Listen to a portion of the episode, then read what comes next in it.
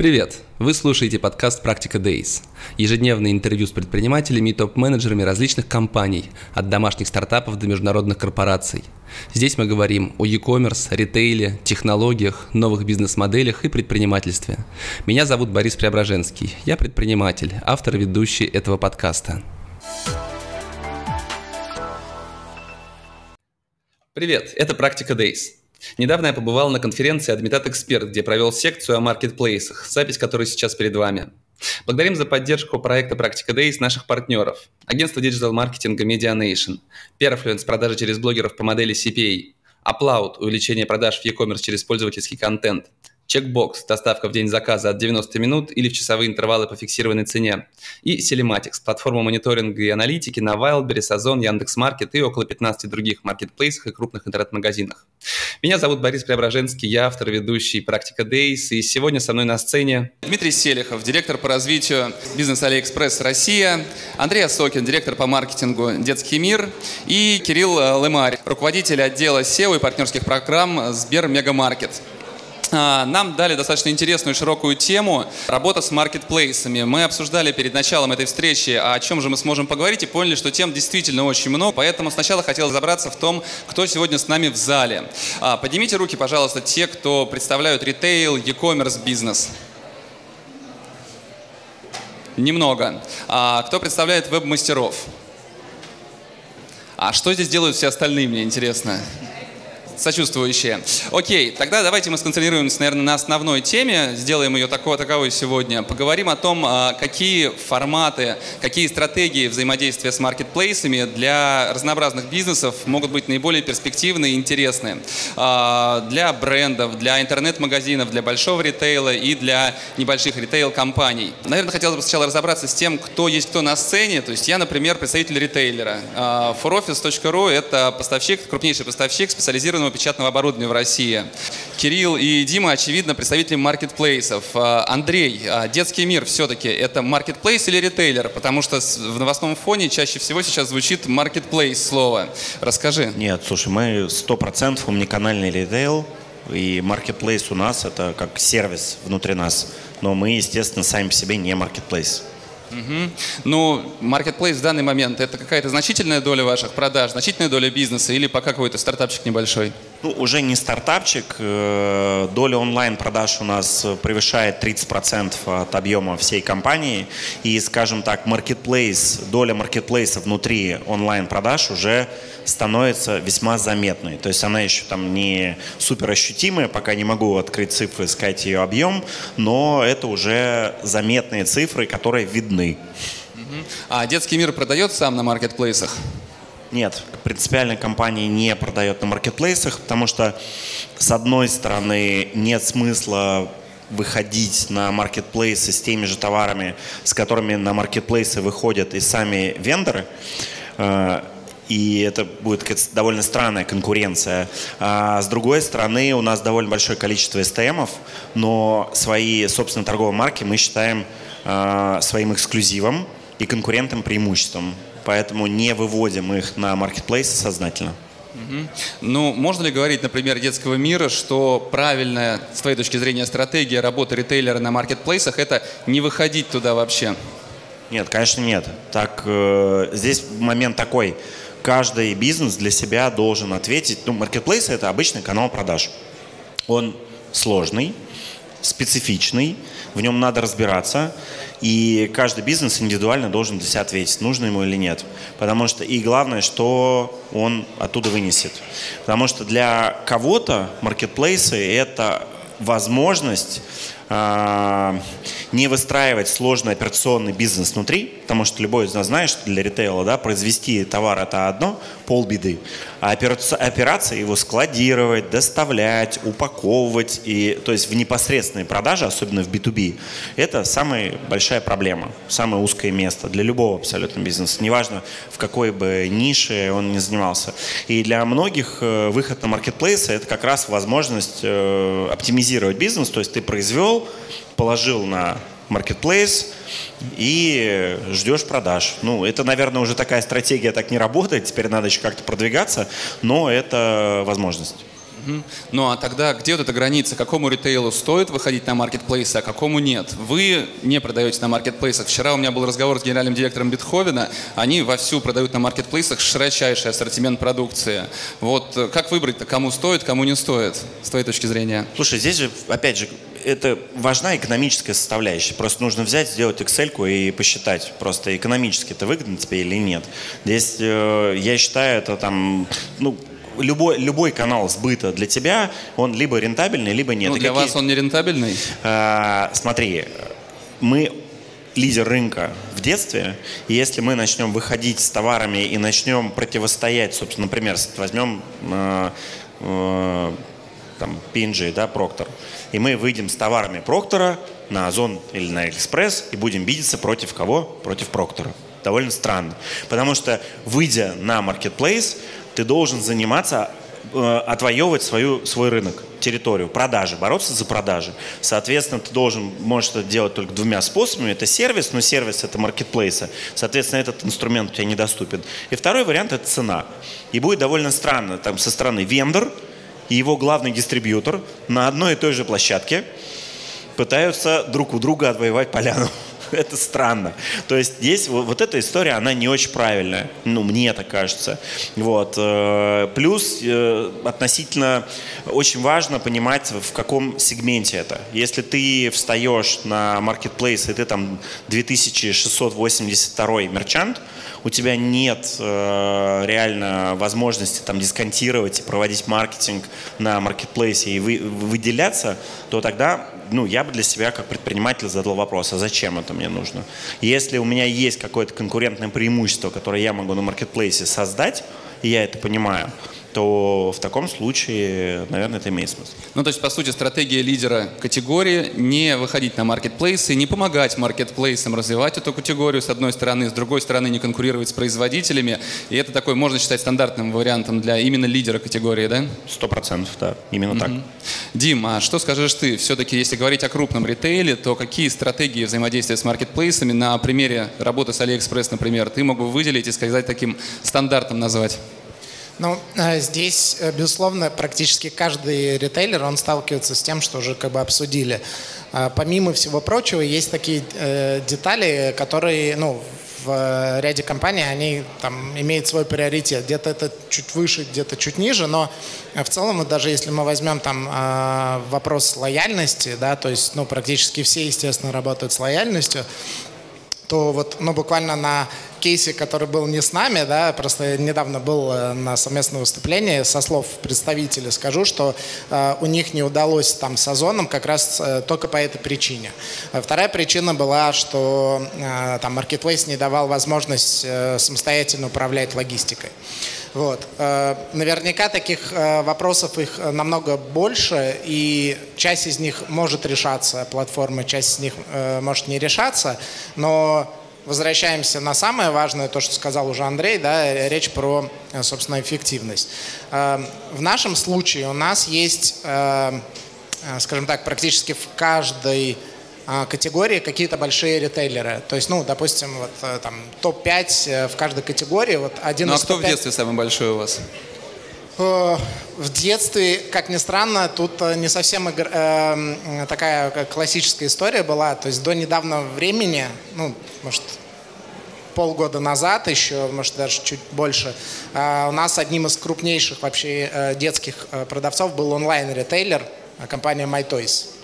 Вот. А, то есть, ну, как бы тут не суть важно, тут эм, как бы сущность в том, что какой бы ты ни был ритейлер, онлайн или офлайн, твоя экспертиза, естественно, помогает платформе развивать ну, как бы быстрее, да, темпом э, развивать э, необходимый офер покупателю, потому что, ну, компании достаточно долгий путь уже прошли, да, вот, но при этом есть вторая сторона, и совершенно верно, что бренды э, заходят на платформу самостоятельно, у них есть свои интересы, они э, хотят больше получать обратной связи от своих покупателей. И э, как бы, э, ну, дискуссионная история, да, и как бы не раз уже там э, везде поднималась, да, то есть как бы D2C это отдельная история, либо это все-таки как часть маркетплейса, да, потому что бренд напрямую продает, просто использует инфраструктуру платформы. Вот. Э, тут как посмотреть, но э, в нашем случае, по крайней мере, э, все бренды, которые к нам заходят с d историей, будь то Procter или кто угодно, самое ценное для них, помимо продаж, получение, собственно, обратной связи, которую они дают, ну, вплоть до данных. Вот. Поэтому Эм, на самом деле все очень, то есть нету каких-то прям супер правил. И очень часто все зависит от людей. То есть, э, как правило, когда большие компании или бренды они, ну, условно, лидеры в своих категориях, они, может быть, чуть более открыто смотрят на новые бизнесы, которые появляются, да, вот как пять лет назад в России появилось слово marketplace, и тогда к нему очень сложно все привыкали, не понимали, о чем речь и так далее. Вот, и, ну, я просто помню на собственном опыте, что бренды, которые доминируют в своих категориях, они более открыто шли на диалог, э, интересовались, и по факту они сейчас лидеры на маркетплейсах. Вот, то есть э, очень много зависит и от культуры компании, от их положения и от людей, которые принимают решения в онлайне. Ну, ты считаешь как? Должен ли любой большой бизнес выходить на маркетплейс? Вот ты как маркетплейс. А, я не вижу большого противоречия, потому что в чем э, гибкость? В том, что ты как продавец, ты сам э, регулируешь свою деятельность, свой перформанс. То есть ты продаешь товар, а, большой аудитории, и ты сам регулируешь. То есть, э, грубо говоря, хочешь ты продать 100 памперсов, хочешь ты продать 1000 памперсов, это твое решение. Ты можешь это регулировать, ты можешь использовать инструменты платформы, можешь не использовать. Ну, то есть Только... ты имеешь в виду, что да, нужно? Да, нужно, потому что это хороший альтернативный канал продаж. А почему он такой? Потому что туда уходит аудитория. И это как бы уже не первый год об этом говорится. Ну, давай сделаем сегодняшнюю встречу очень эффективной для Алиэкспресса. Убеди Андрея выйти на Алиэкспресс с детским миром, а? Мне кажется, Андрей будет чуть легче убедить, потому что он все-таки знает, о чем речь, да. И То есть он все-таки, значит, понимает, что это лучше, он... и поэтому его не убедишь, да, выйти на marketplace? Нет, ну тут вопрос, конечно, как бы переговоров и так далее, но э, Андрей не, не очень удачный пример в этом плане, я же говорю, он знает все. То есть, ну, как бы, э, у, него, у него сейчас не стоит задачи там сильно альтернативно разводить новый канал и так далее, насколько я понимаю. То есть, ну, ну давай, да, прокомментирую. Действительно, да, здесь важный канал, и важно в том, что ну, мы омниканальный ритейл, и нам важно как фокус компании в настоящий момент. Давай так вот скажем. Фокус компании в настоящий момент – это построение там, полностью омниканального опыта, потому что у нас на самом деле 80% покупателей, которые оформляют заказы онлайн, приходят в нашу розницу. И для, с этой точки зрения для компании это возможность там cross-sale, upsale и возможность сервис. И вот это фокус. То есть мы этого добивались, и это отличный результат, и э, ну, это хороший сервис для клиента и хороший бизнес для компании. Поэтому действительно, тут с Димой соглашусь, здесь важно, тебе нужен канал и какие у тебя стратегические цели. То есть сейчас вот это так. Ну, это, не, это не значит, что что-то не поменяется со временем. Я могу привести потенциальную гипотезу, но, по крайней мере, это то, что произошло в Китае, в, на крупнейшем рынке. Собственно, порядка уже, наверное, 8 или 9 лет э, в Китае нету... Э, то есть там есть Байду, э, как основной поисковой значит, игрок. Вот. Но запросы касаемо, собственно, товаров и покупок, они все перешли на маркетплейсе. То есть это первая точка касания. Вот. Э, я не исключаю такого сценария в России, тем более, что один из крупнейших поисковых игроков да, также строит свой маркетплейс, поэтому э, мне представляется, что вот если бы мы сейчас бы были бы в этой ситуации, то мне кажется, было бы больше поводов склонить Андрея э, значит, выйти на платформу. Вот. А вторая история связана с э, лояльностью, э, поскольку э, ну, так всегда, собственно. Это э, нередко практически в любом аспекте э, операционки любого онлайн э, или омни игрока очень много есть своего, потому что, ну, как бы детский мир, ну, понятно, супер давно развивается, абсолютно, то есть они лидеры рынка, то есть они, условно говоря, строили рынок, и делали какие-то вещи, которые никто и не думал делать да, в свое время. Поэтому они как бы эксперты-профессионалы. Вот, соответственно, э, если бы мы были в ситуации, когда э, я бы пришел и сказал, Андрей, слушай, вот практически все вещи, которые вы сейчас делаете в своем Омне, вы, в принципе, можете делать в своем магазине на Алиэкспрессе. Вот. И тогда был бы еще дополнительный стимул это обсуждать, потому что, ну, как бы, э, работа с покупателями – это супер важная история. В, в, в этом ключевой, как бы, месседж в следующие года развития. Спасибо. Кирилл, давай к тебе перейдем. Расскажи, пожалуйста, вкратце о Сбермегамаркете, просто о вашем текущем формате. В чем вы, во всем ваше отличие, например, от Алиэкспресса? Ну, смотри, наш формат концептуально не поменялся с тех времен, когда мы были goods.ru в том, в том ключе, что мы представляем большое количество товаров, собранных в рамках одной карточки, и внутри этой карточки представлена куча магазинов, в которых можно сделать выбор. Вот это наше одно из главных отличий. У нас нет разных карточек, и человек не, не стоит боль не то, что где искать мне в интернете, как связаны эти товары, какая стоимость у них, а даже внутри одной площадки ему нет необходимости видеть одинаковые карточки и пытаться их сопоставить по параметрам, он все видит в одном месте, у него есть одна цена, какая-то избранная, а дальше большой пул предложений от всех продавцов. Что можно и как можно купить, выбрать, исходя из стоимости, доставки и различных каких-то мотиваций, которые делает каждый продавец самостоятельно. Он может добавлять какие-то подарки, повышать кэшбэк и так далее. Еще одним отличием и нашим сильным преимуществом является наша программа лояльности, в рамках которой мы клиентов удерживаем, даем, начисляем кэшбэк, который он потом может потратить на другие покупки, соответственно, и сэкономить э, себе денежные средства.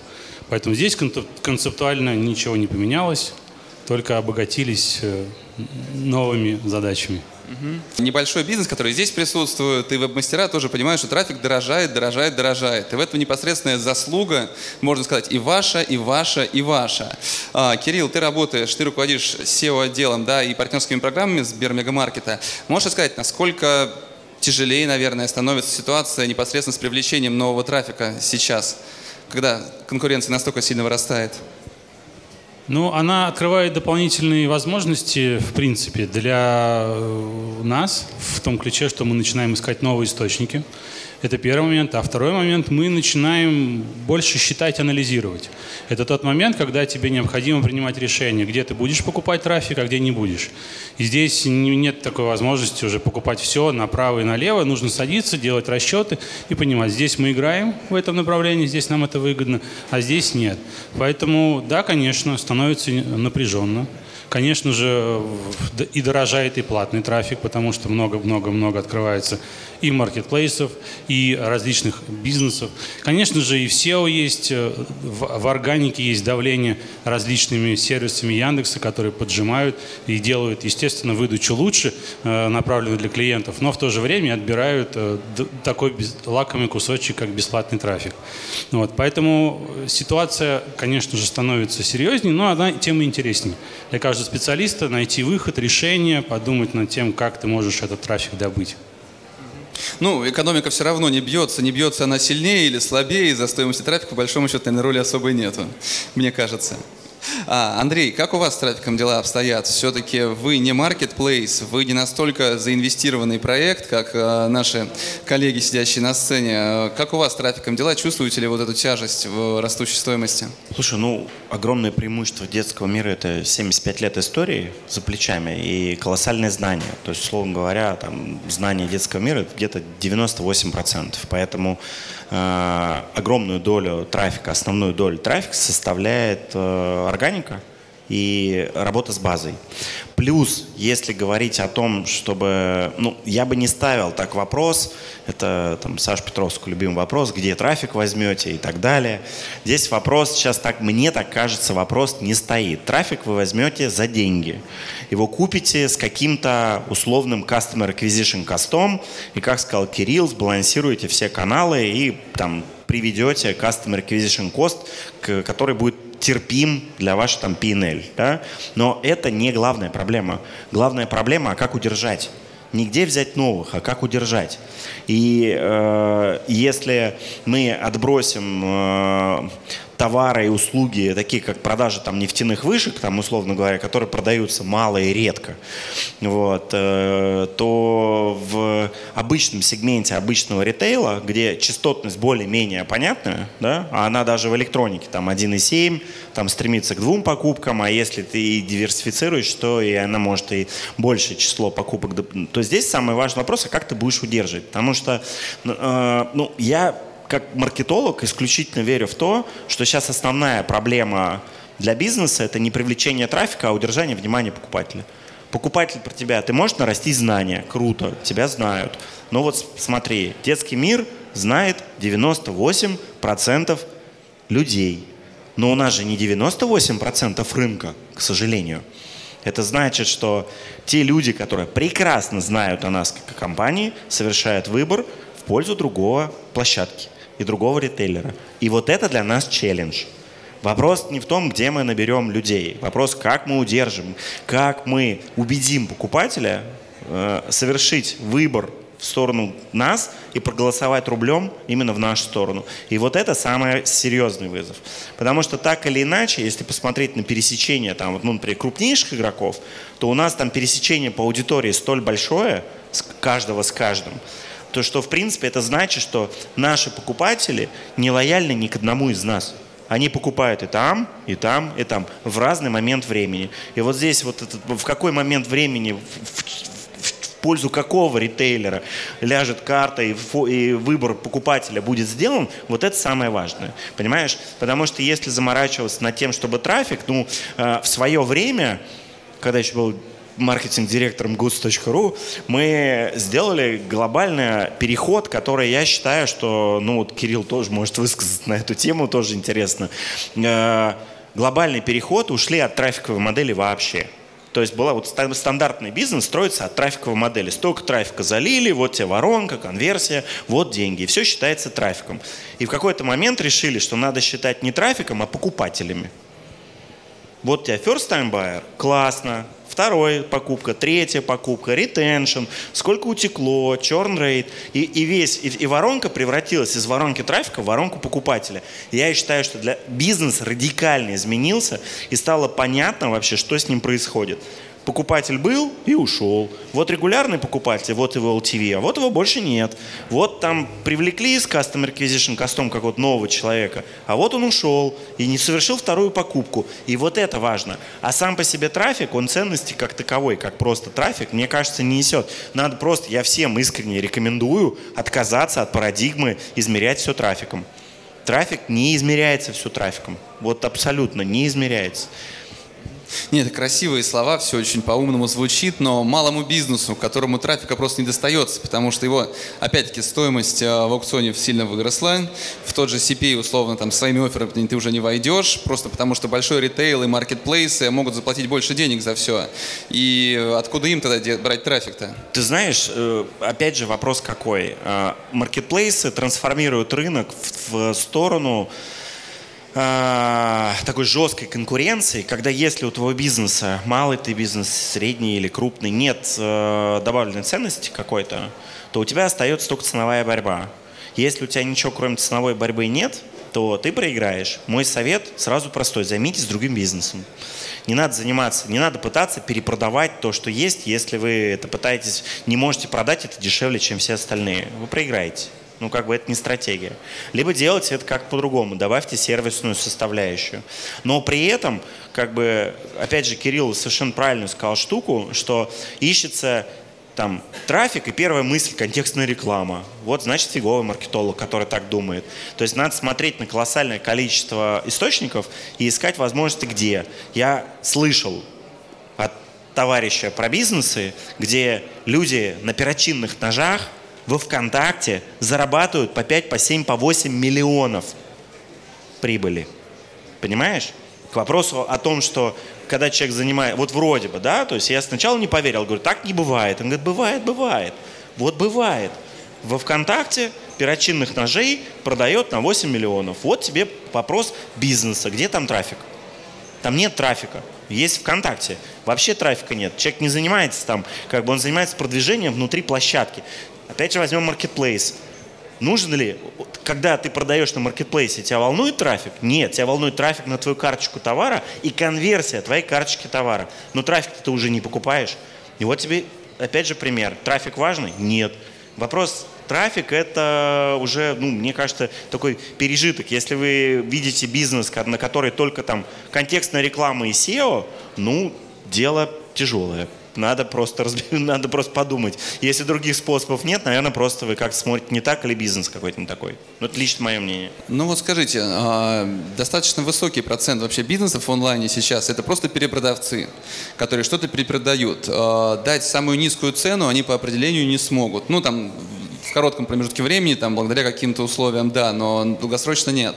А, дополнительная ценность. А что такое дополнительная ценность для них? Знаешь, очень много у меня в эфире людей говорит о том, что а, небольшой бизнес может знать в лицо своего клиента, он там может дать какой-то уникальный сервис, а, создать особое впечатление. Но современные технологии персонализации да, которые позволяют на входе, сейчас то, что в пилотах идет да, у разных компаний, на входе определить, что за человек зашел в офлайн ритейл, автоматически понимая, что он на сайте смотрел на карточке, и фактически сразу ему можно будет презентовать, что а, Борис, здравствуйте, вы смотрели у нас, я не знаю, подгузники Мэрис, а, вот давайте я вам покажу их, все. Это затмит все вот эти возможности персонального подхода малого бизнеса. Так все-таки где эта ценность? Что может дать небольшой бизнес перепродавца клиенту вне маркетплейсов сейчас, да, говорюсь, как-то мы перешли из темы, а, для того, чтобы сохраниться вообще просто в перспективе там пары-тройки лет? Оль, но есть же горбушка. Купил на маркетплейсе iPhone подешевле, чуть-чуть накинул и продал. Такой же бизнес тоже существует. Им тоже трафик не нужен. Ларек стоит и продает э, купили, давай будем откровенными, куча покупателей на маркетплейсе, это перепродавцы. Вот они они даже не, не на оптом берут, они покупают э, на распродажах те же подгузники и потом банчат их там у себя в регионах, э, в своих мини-магазинах. И нормально себя чувствуют. Потому что вот он чуть-чуть добавил, ему на хлебушек хватает. Ну, не купит он себе Мерседес, да ему и не надо. Он на вот Тойоте там пятилетний, десятилетний ездит. И нормально себя чувствует. Здесь же вопрос какой? Мы говорим про малый бизнес. Малый бизнес, он, ну, малый бизнес мало зарабатывает, ну, откровенно, да? То есть он зарабатывает на конкретно своего владельца, обеспечивая его. И здесь миллион вариантов. Ты же предприниматель. Это мы это, работники по найму. Ты, ты же предприниматель. Ты же понимаешь, в этом и суть предпринимателя предпринимательства. Найти дефицит, найти узкую вещь и на ней заработать. Это можно делать даже там, где... То есть ты не сможешь продавать технику Apple масштабно, открыв еще одну сеть электроники. Утопия. Да? Тут текущие это еле выживают. А при этом маленькие игроки перекупают тех AirPods и э, новые айфоны и спокойно их продают. И им на хлеб хватает. Вот тебе ответ на вопрос. Окей, Дим, ты вопрос тебе, наверное. А небольшой бизнес перепродавца. Есть у него шансы все-таки на маркетплейсы? Стоит ли выходить на тот же Алиэкспресс э, и пытаться продать что-то? Э, слушай, я вот сидел и думал как раз про кейсы, я его сейчас расскажу. Я просто начну немножко, может быть, не все знают. У нас э, вообще как у компании три э, направления бизнеса. Есть большой кроссбордер, который все знают. Есть локальный маркетплейс, который приоритет, который мы строим последние годы, который уже четверть бизнеса, да, еще быстрее растет. А, есть третье направление про social e-commerce. Э, это как бы, ну, может, отдельно там э, потом. Соответственно, в чем как бы идея была изначально, почему мы так делаем? Потому что мы подумали, что в принципе, если покупатель будет иметь в одном мобильном приложении предложение локального ассортимента, которого у нас, увы, в России немного, а, он будет иметь еще эксклюзивно, соответственно, кроссбордерное, да, то, в принципе, вопрос как бы именно с точки зрения э, вот этого там эмоциональной части покупки и, соответственно, поиска каких-то интересных вещей по низкой цене, он будет как бы решен.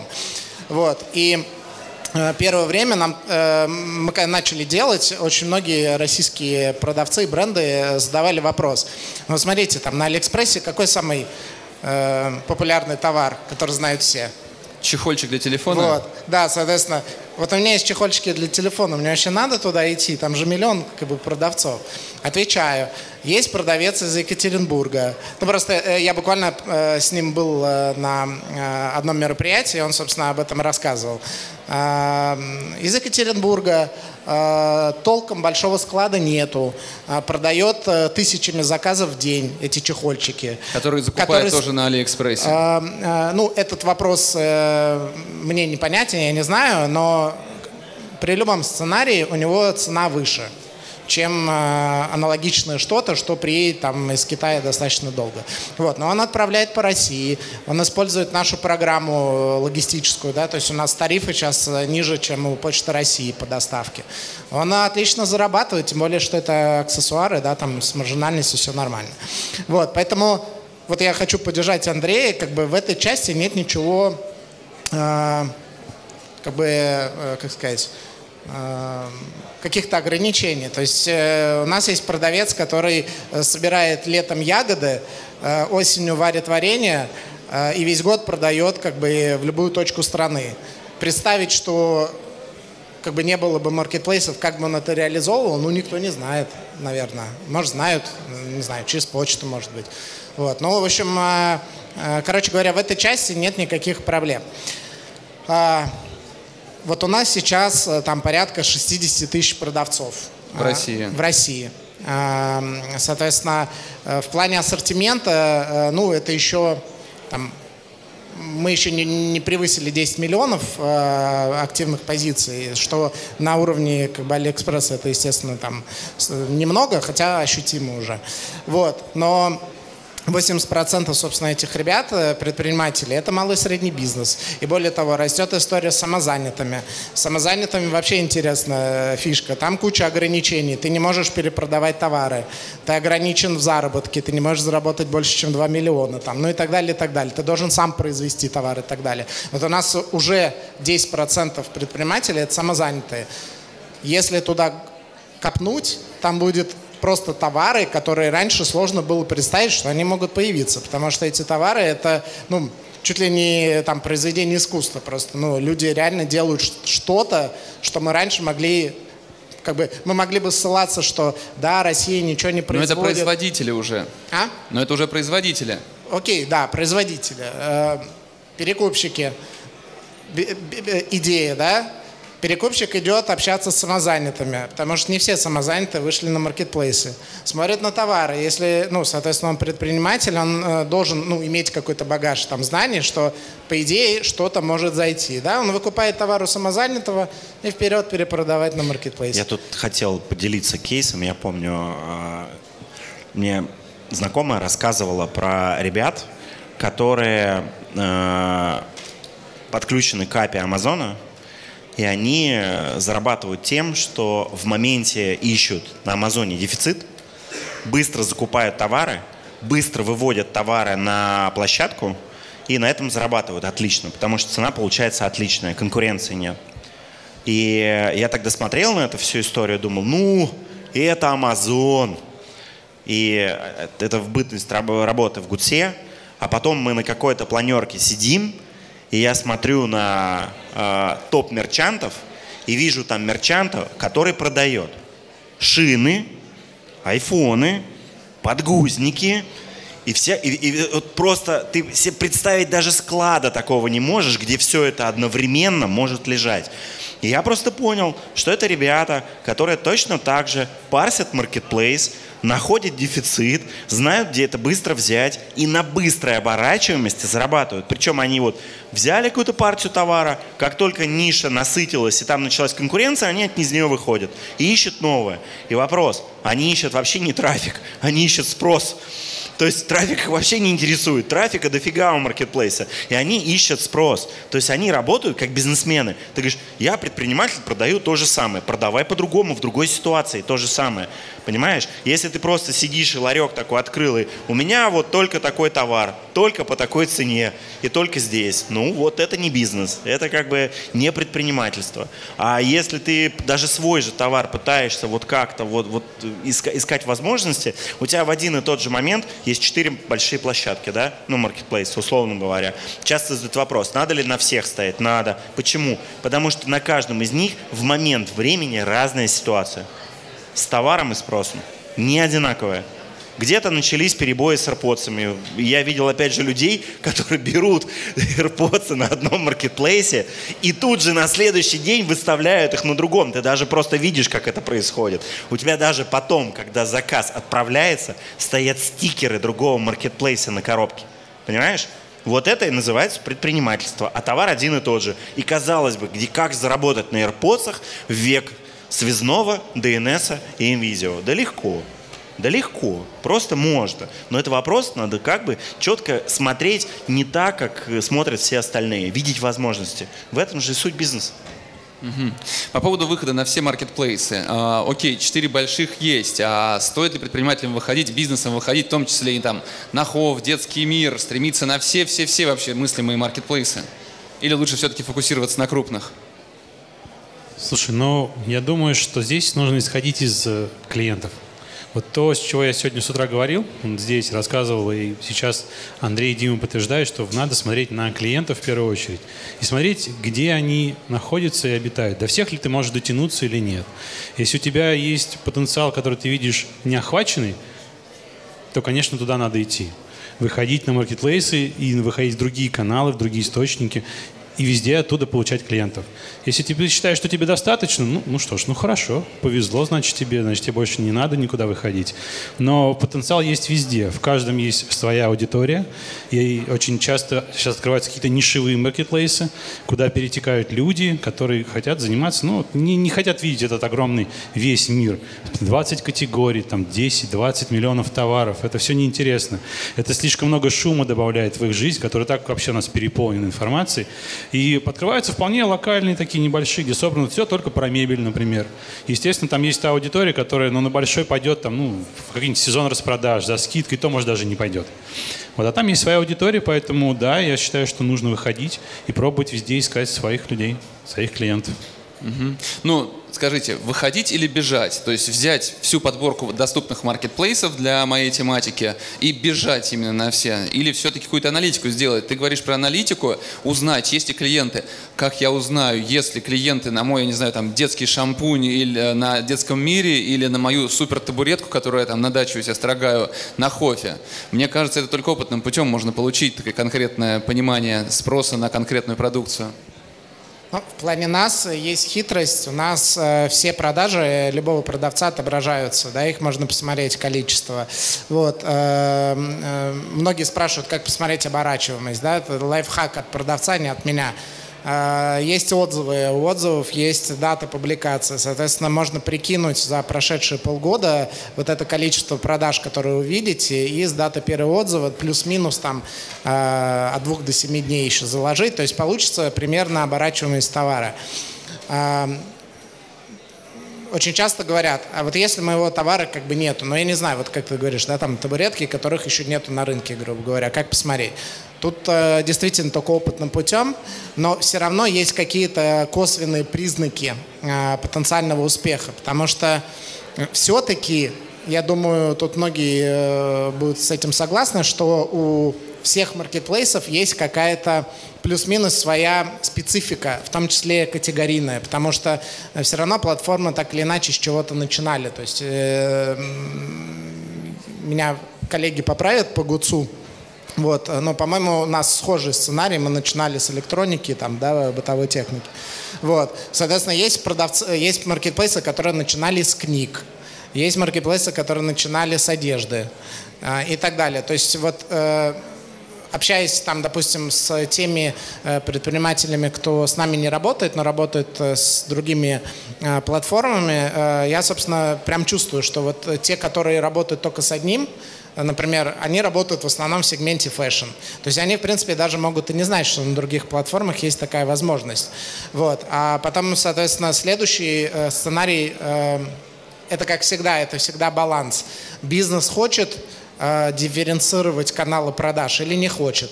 Да? Есть продавцы, которым достаточно один канал, и каким бы он сложным не был, э, с точки зрения продукта, э, там э, водитель уже три ночи ночует у склада, загрузиться не может на fulfillment там, и так далее. Вот со всеми вот этими вещами они все равно как бы терпят, но верят, что потому что там есть как бы продажи.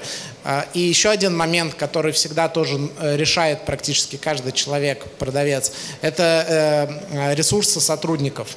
То есть как бы это даже я не говорю про обучение, там доступность этого сотрудника вывести магазин на маркетплейс, а именно его время. Вот. И очень часто получается так, что, ага, да, вот есть как бы несколько площадок, но мы как бы здесь Э, мы планируем нанять одного человека, и когда он появится, как бы, ну, никто не знает и так далее. То есть мы опять возвращаемся к истории с э, конкретными людьми, кто принимает решения и так далее. То есть, ну, понятно, что мы как платформа, мы, ну, по крайней мере, мы, мы выдержим там большое количество, потому что мы изначально большой универсальный маркетплейс. Вот, э, то есть, ну, с этой точки зрения никаких ограничений нету. Знаешь, на самом деле, по-моему, ты усложняешь. На вопрос, стоит ли выходить на все маркетплейсы подряд, я бы ответил утвердительно. Знаешь, мне 15, почти 15 лет назад, ну, назад, наверное, когда я начинал продавать, создавал компанию, по сути, которая продает сейчас профессиональным оборудованием, говорили, ты что, Борис, за там, миллион рублей оборудование покупать никто не будет в интернете. Понимаешь, идти туда, где уже понятно, что есть спрос и все работает, это, наверное, правильный шаг. Но тут, понимаешь, тут а, нужно, в конце концов, e-commerce – это во многом маркетинг. Маркетинг – это попытка, попытка хакнуть систему, сделать что-то вот выходящее за рамки. Поэтому, с моей точки зрения, все-таки нужно брать любой доступный инструмент и пробовать. Все-таки тестом, боем нужно проверять все. И в связи с этим расскажите, пожалуйста, все-таки вот на, скажем, не знаю, там, среднему, небольшому бизнесу, я не знаю, как очертить, там, не знаю, там, выручки, там, 1-2 миллиарда рублей в год или там 100 миллионов, какая нужна инфраструктура внутри, для того, чтобы строить работу сразу с рядом маркетплейсов, какие люди, какие компетенции держать внутри, сколько, может быть, на это нужно денег для того, чтобы действительно иметь шансы а, канал развить до серьезного уровня. Поставил в тупик, да? Нет. Извините. Ну, можно я э, как бы отвечу, я что быстро буду. Э, э, в нашем случае все просто, да, мы говорим про малый и средний бизнес. Э, э, как правило, не, э, то есть э, не берутся люди под новый канал. То есть, как правило, в случае появления нового канала, как маркетплейса, задача адресуется э, в лучшем сценарии собственникам подчиненному, в не очень лучшем сценарии от гендиректора, соответственно, к человеку подчиненному, который, в принципе, может только на своем на, на себе замкнуть вопрос выхода, потому что он может однажды сказать, что ты мне говоришь, Борис, поручи кому-нибудь. Вот кому поручить? Вот. Я сейчас скажу страшную вещь. Нужно поручить собственнику выйти на, на marketplace. Вот как раз в разрезе малого и среднего бизнеса, если собственник э, не до конца понимает, зачем и что, и пока он не разберется, э, ну, ситуации могут быть разные. В большинстве своем, если они э, теме, и они понимают, что сюда нужно идти, компания выходит. Рано или поздно, может быть, в самом негативном сценарии там, за 5 месяцев, допустим. Хотя средний срок это там 3-4 недели. Вот, поэтому э, это малый средний бизнес. Э, в среднем, в среднем э, есть продавцы, кто вообще собственники управляют продажами. Это вообще ну, как бы не шутка. Э, вот. Но чаще всего это один человек, и ему где-то он три месяца работает full time на новый канал, то есть на одну платформу Marketplace. То есть получается часть времени собственник и один человек как бы подчиненный full time на первые три месяца, потому что потом уже будет все понятно, то есть э, там можно резать время у человека и двигаться дальше. А вот этот один человек, это в первую очередь маркетолог, логист, бухгалтер? А, на Или сам... все три в одном? На самом деле это ну, глобально не суть важно. А, конечно, э, желательно, чтобы человек умел считать э, деньги, время а, и ну, как бы понимал, ради чего он это делает. Вот, наверное, тут даже ключевой момент – понимание того, ради чего это делается. А, у меня много примеров того, что это люди могли быть просто помощниками, то есть, ну, грубо говоря, человек, который а, назначает, отменяет время руководителю, а, может вывести магазин на маркетплейс, потому что это сейчас очень просто. Это, ну, по факту, как ты открываешь аккаунт в соцсети. Там просто очень нужен хороший такой тайм-менеджмент и такой внутренний движок у человека, чтобы он мог быстро решать вопросы. Вот и все. Слушай, в случае с детским миром у нас все довольно просто, потому что у нас 1P, тебе надо просто отгрузить товар. Все. А, второй... И еще 100 человек, которые занимаются а, работой. Нет, на самом деле нет, потому что, в принципе, тебя, чтобы выйти на детский мир, у тебя, тебе потребуется выгрузить контент, тебе и так везде его потребуется выгрузить, передать контент, без этого никак, а, так как ну, у нас маркетплейсы, мы дифференцируем историю, то у нас, как правило, на один товар один продавец, и мы работаем там напрямую, э, или с брендами, либо там с небольшими там производителями и так далее, вот, то с этой точки зрения все довольно прозрачно. Выгружается контент, отгружается товар, и дальше здесь вот вопрос, я тоже там Диму поддержу, что неважно, какого профиля этот человек. То есть он скорее должен быть такой, наверное, это скорее в большей степени коммерсант должен быть. Именно коммерсант. Потому что ему не надо быть маркетологом, ему нужно поставить задачу и поговорить с маркетингом маркетплейса для того, чтобы как заказчику сказать, ребят, что мне нужно сделать, чтобы продвинуться, расскажите, и сколько это стоит.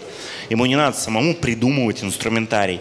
Каждый маркетплейс уже имеет более чем обширный инструментарий и предложит что-то на любой бюджет. В принципе, вот так. А коммерция важна. Здесь оборачиваемость товара, остатки, управление остатками, взаиморасчеты. Поэтому я бы сказал, что человек, который работает с маркетплейсами, это в первую очередь коммерсант должен быть. А, кто-то из коммерческого блока, кому поручили, а, при этом обучение пройти какое-то, вот как получить какой-то такой базовый, хотя бы, знаю, бэкграунд, базовые знания того, что нужно делать. Я, на самом деле, регистрировался на всех маркетплейсах, то есть было интересно попробовать. Я при помощи сервисной компании, меня там буквально за пару дней подключили ко всем маркетплейсам. А, Ламон только меня чуть не пустила. Вот, я, правда, ничего не делал потом с этим, но везде зарегистрировался. А, где получить вот эти знания? Пойти на какие-то курсы, если компания, которая не продает на маркетплейсах, решила это сделать, то тот же собственник, тот же человек, который за коммерцию будет отвечать. Как ну, ему получить нашем, все это? В нашем случае у нас э, сейчас более-менее выглядит так, как мы хотели. Э, мы запустили школу продаж, и она по факту как бы разделена на две части. Первая часть это когда продавец выходит и у него есть вопросы, связанные с онбордингом, настройкой, Соответственно, э, раньше это было чуть сложнее сделать. Сейчас у него в личном кабинете прописан условный курс шагов, что он должен сделать, со ссылками на видеоинструкции и так далее. То есть я говорю, сейчас это сделать ну, практически очень просто. Дальше у нас, э, во-первых, есть общий банк э, как бы видеоресурсов, контента, который мы там на бизнес-страничке, в YouTube, ну, везде, где можно. Плюс создаем комьюнити, у нас э, каналы и все так, такое. То есть шеринг продавцов, он очень важен. Помимо э, необходимого нам хейта к нам, да, важен шеринг э, как бы самих продавцов, потому что им э, потенциальное будущее, и продавцы больше верят на самом деле. Вот, и эм, это два. И три, соответственно, это про э, такой условно закрытая форму, то есть э, те, кто имеет э, аккаунт у нас на платформе как продавец, у них есть э, прям такой даже график обучения, оно, понятно, по желанию происходит, но э, Marketplace это, как бы с точки зрения IT, это э, ну, бесконечно продукт, да, он никогда не закончится, его изменения никогда не закончатся. И, э, соответственно, все, что новое у нас появляется и так далее, мы первым делом делаем шеринг с действующими продавцами и, соответственно, показываем э, то, как это можно использовать, э, как это работает и так далее. То есть это чаще всего про какие-то доп. функции, которые продавец сам может использовать. Ну, вот смотри, с точки зрения маркетплейса вообще, как своей сути, я думаю, что его нужно рассматривать однозначно как канал привлечения и работать просто как обычным каналом. Он глобально, концептуально ничем не отличается от э, простого партнерства. Ну, то есть в рамках партнерской, партнерской работы, где какой-то мерчант, в частности, да, продавец, который выставлен, он платит такую же комиссию, такой же CPA, такой же за выкупленный заказ, как мы платим партнерам, которые привлекают нам трафик. То есть глобально все инструменты, которые есть в, у партнеров, они есть и на маркетплейсе. Я имею в виду это маркетинговые инструменты, которыми можно работать. Общие, там, баннеры, рассылки и так далее. А потом у каждого каждого маркетплейса, да, конечно же, есть свои особенности, и точно есть у каждого локальные какие-то способы донесения этой информации до продавцов. Есть и внутренние какие-то программы по обучению, и персональные аккаунт-менеджеры, которые связываются, и есть общие правила, и в личных кабинетах все подробно рассказано. Это все есть, конечно, это все проводится, закры, закрытые чаты, каналы, где также доносится всю, всю свежую информацию о новинках, которые есть. Также с этим у нас, например, э, сами аккаунты отслеживают, э, и коммерческий департамент отслеживает то, как себя ведут мерчанты, как, какие их показатели, связываются превентивно напрямую, где видят, например, есть возможность вырасти, дотянуть, либо какое-то падение, идет такая живая дискуссия, обсуждение с продавцом. То есть мы со своей стороны тоже отслеживаем и тоже приходим с предложениями о том, как можно усилить того или иного продавца в нашей категории. Мы сейчас видим, как большое количество разных брендов, и больших международных, и российских, выходит на маркетплейсы, но все выбирают немного ну, то есть выбираются разные, как правило, э, пути. Кто-то выходит, сам начинает продавать, наплевав, возможно, на своих партнерах, которые торгуют в розницу, а может даже на маркетплейсе.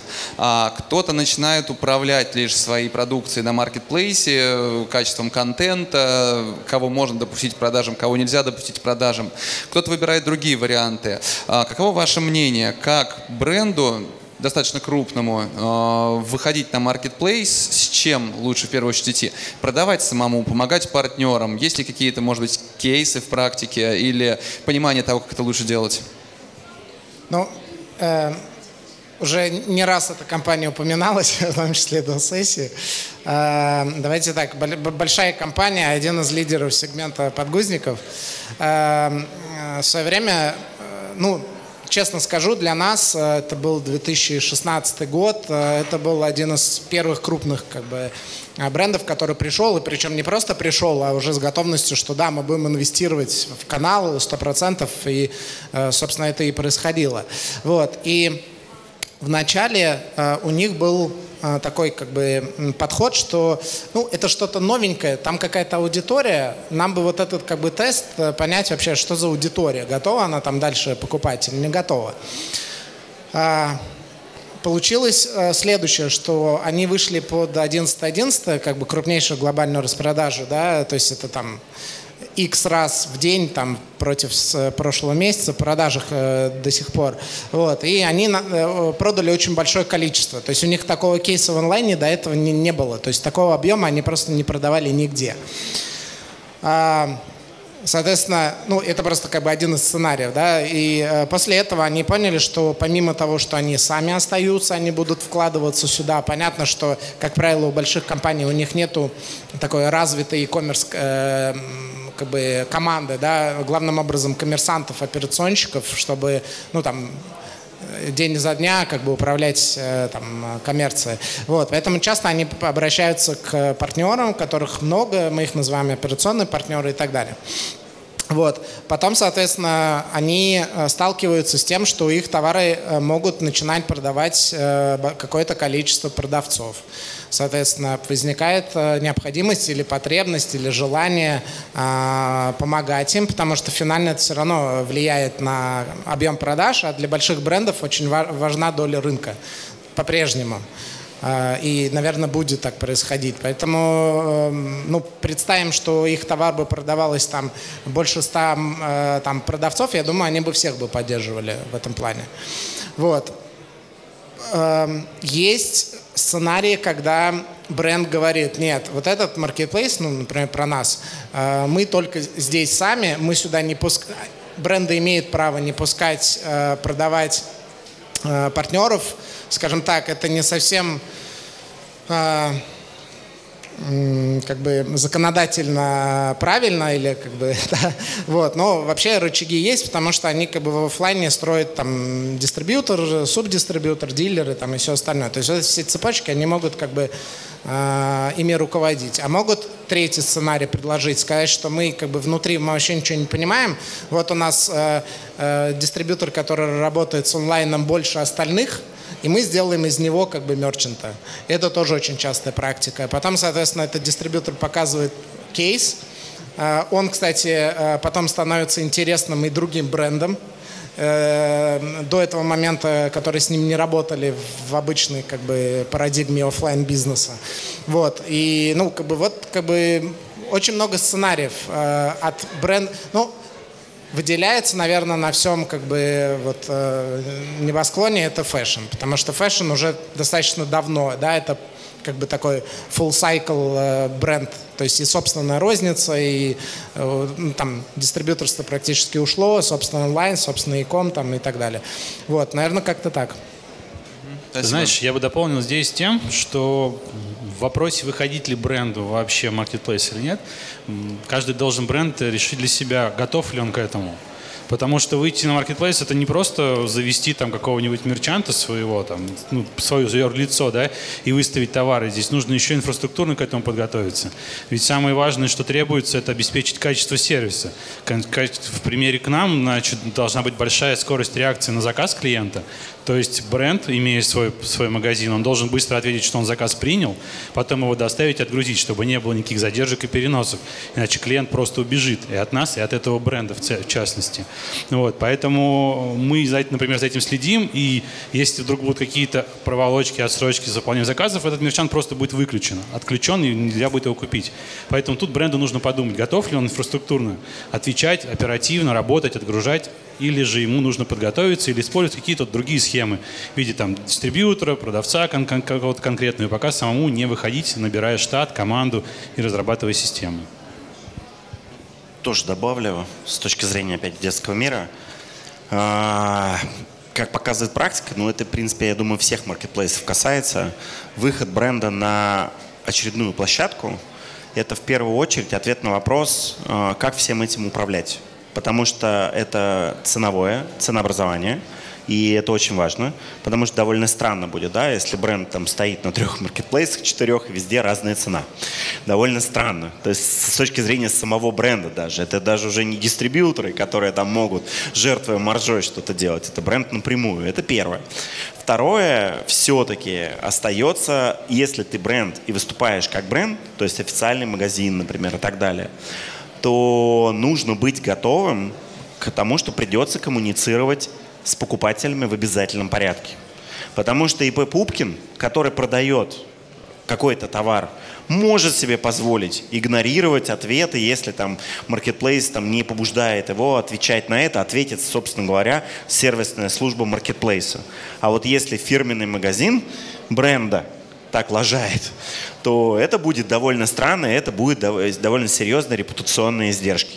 Как бы, поэтому здесь нужно понимать, что выходя на marketplace бренд, он выходит фактически в D2C. Он приход, выходит, да, это ритейл, да, это канал и так далее, но это прямое касание с покупателем и он и, и оно со всеми вытекающими на, на, на него определенные ограничения накладывает. Поэтому так, это первый момент. Второй момент, тут тоже часто сталкиваюсь и вижу по детскому миру, что бренды приходят, отгружают и говорят, ну а, а, а, где, а где прорва заказов сразу же? Просто мы говорим, ну понимаете, у покупателя есть выбор, кроме вас. То есть ему есть из чего выбирать. И здесь э, э, и вы не эксклюзивный. То есть, если опять-таки бренд выходит на очередную площадку, и при этом он стоит на всех остальных площадках, то для покупателя это, знаешь, не сигнал к тому, что все быстро побежали покупать его товар на этой площадке. Здесь тоже нужно сформировать, понять среду, понять покупателя, понять, э, как с ними коммуницировать, какая будет ценовая политика, какой будет маркетинг. То есть будет ли, знаешь, то есть для брендов часто вижу такую историю, когда ну, для бренда вызов делать мне акцию одновременно – на всех маркетплейсах, что маркетплейсы не устраивает. Либо на каждом по отдельности, но тогда каждый из маркетплейсов будет говорить, ага, там акция, а у меня нет. Это как-то не по-партнерски получается, понимаешь? И с точки зрения вообще вот этой коммуникации для бренда, э, работа с маркетплейсами – это очень-очень большие развилки. Я бы сказал, даже гораздо проще работать через дистриба, чем работать самому, потому что придется огромное количество вот этих моральных, партнерских взаимоотношений приходится разруливать и разруливать самому. А так-то это э, спокойно аутсорсишь дистрибьютору, говоришь, давай, давай, разбирайся.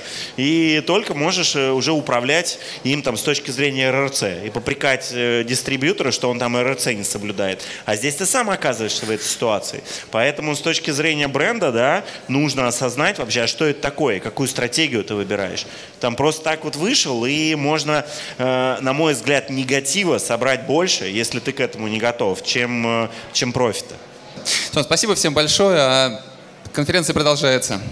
Спасибо.